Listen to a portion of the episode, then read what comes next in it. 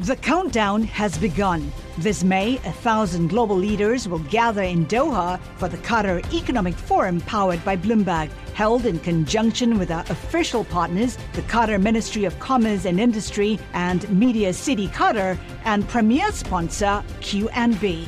Join heads of state, influential ministers, and leading CEOs to make new connections and gain unique insights. Learn more at QatarEconomicForum.com. And talking about driving the bus, you won't have to actually drive the bus very long, at least according to Uber. For example, in Pittsburgh, they will be introducing a fleet of self driving automobiles this summer. Uh, Max Chafkin is technology reporter for Bloomberg Business Week. He can be followed on Twitter at C H A F K I N. Chafkin. All right, Chafkin. You going to get in one of those uh, autonomous uh, Volvos that uh, Uber is going to Well, be presenting in Pittsburgh? I have to tell you, I, I was in one of Uber's uh, self driving cars in Pittsburgh last month as part of the reporting on this story. Um, this is huge news in the world of self driving cars, and I guess more broadly in the in the tech world, which has been sort of uh, you know vaulting towards uh, this space. Google and Apple, uh, of course, are both uh, plotting sort of uh, self-driving Uber-like services. And what Uber has done, although they they are probably not ahead of of Google technologically, they went to market fast, and um, which has kind of been their their calling card. And and so that's pretty crazy. The other thing that we're reporting in the story that's um, out today for Business Week is that Uber is buying a company called Otto, which is a driverless truck company that was founded by a, a number of key members of the Google self-driving car th- um, team. So uh, they're, paying something like a little under 700 million, we think.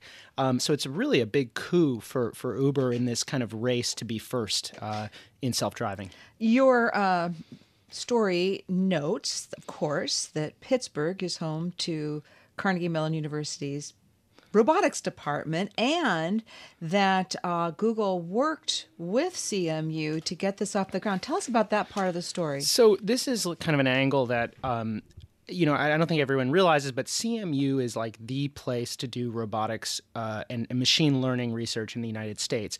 Um, Sebastian Thrun, who was uh, the guy who created the Google uh, self-driving car, um, was a, a professor there. The guy who who was running the Google program uh, and just left, Chris Urmson, came out of CMU. What Uber did, and this is this was sort of mind blowing in the world of of academia uh, 18 months ago. Basically, went to Pittsburgh and hired 40 researchers at CMU in basically one fell swoop, uh, shook things up in the in the robotics department in the robotics field, and um, since then, you know, CMU has has hired new professors that they seem to be doing fine, but Uber has, um, you know, created this pretty impressive team in, in Pittsburgh that has like 500 people. They're also, as we reported in, in the story, they're opening uh, two new offices, one in Palo Alto, one in San Francisco. So we're seeing these self-driving cars in Pittsburgh, um, you know, starting now or soon uh, in the next you know couple weeks. Uh, I wouldn't be shocked if we start to see them in Palo Alto and in uh, San Francisco. Max, the cars, these Volvos, these XC90 SUVs, uh, they're made by Volvo. Volvo, of course, owned by China's uh, Geely Holding uh, Group. What kind of technology is going into this? Is it pri- proprietary or are they using chips? I mean, we heard yesterday from Mark Fields, the chief executive of Ford, uh, talking about Velodyne uh, LiDAR, the uh, sensor technology company.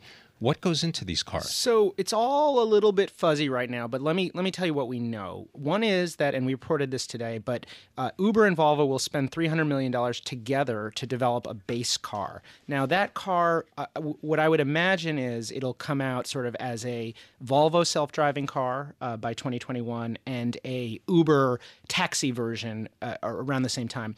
The cars that are out now are uh, basically modified uh, Volvos, and and my I don't know for sure like where the mix of labor is, but I wouldn't be shocked to fi- if I found out that most of that was happening in Pittsburgh. One interesting thing about this Otto acquisition, you bring up lidar. Otto makes its own LiDAR. So, right now, those cars in Pittsburgh are using, I believe, Velodyne sensors. But I think one of the things, the interesting things about this acquisition is they could probably bring that in house, and I, I, I think that's almost certainly what's what they're thinking about. Safety, uh, you know, big concern, especially after the Tesla uh, uh, driver was killed hitting a truck. Yeah, and and it's it's important to say um, that first of all, with the pilot program, there are safety drivers in the cars. There are also co-pilots who are sitting there taking notes. Everything that happens in the car is recorded, um, which is a little, uh, I mean, you know, different. Um, uh, the other thing is, uh, and and this is something that Tesla has argued, and and I think Uber um, will argue as well. There's a belief that it, not too long from now, it's going to become clear that these things are safe, and and so and so even though there are a few accidents, regulators will come on board. Well, Max Chafkin, uh, I know you're so glad you're going to be tracking a force and riding in those self-driving cars before I do. I want to make sure they're safe before I hop on board without those human monitors. Humans aren't safe either. There you go, Max Chafkin. Hey, I'm a great driver. Technology reporter for Bloomberg Business Week. I'm Kathleen Hays along with Pimm Fox. This is Bloomberg.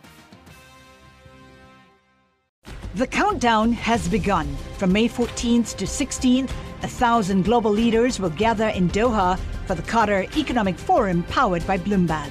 Join heads of state, influential ministers, and leading CEOs to make new connections, gain unique insights, and uncover valuable opportunities in one of the world's most rapidly rising regions.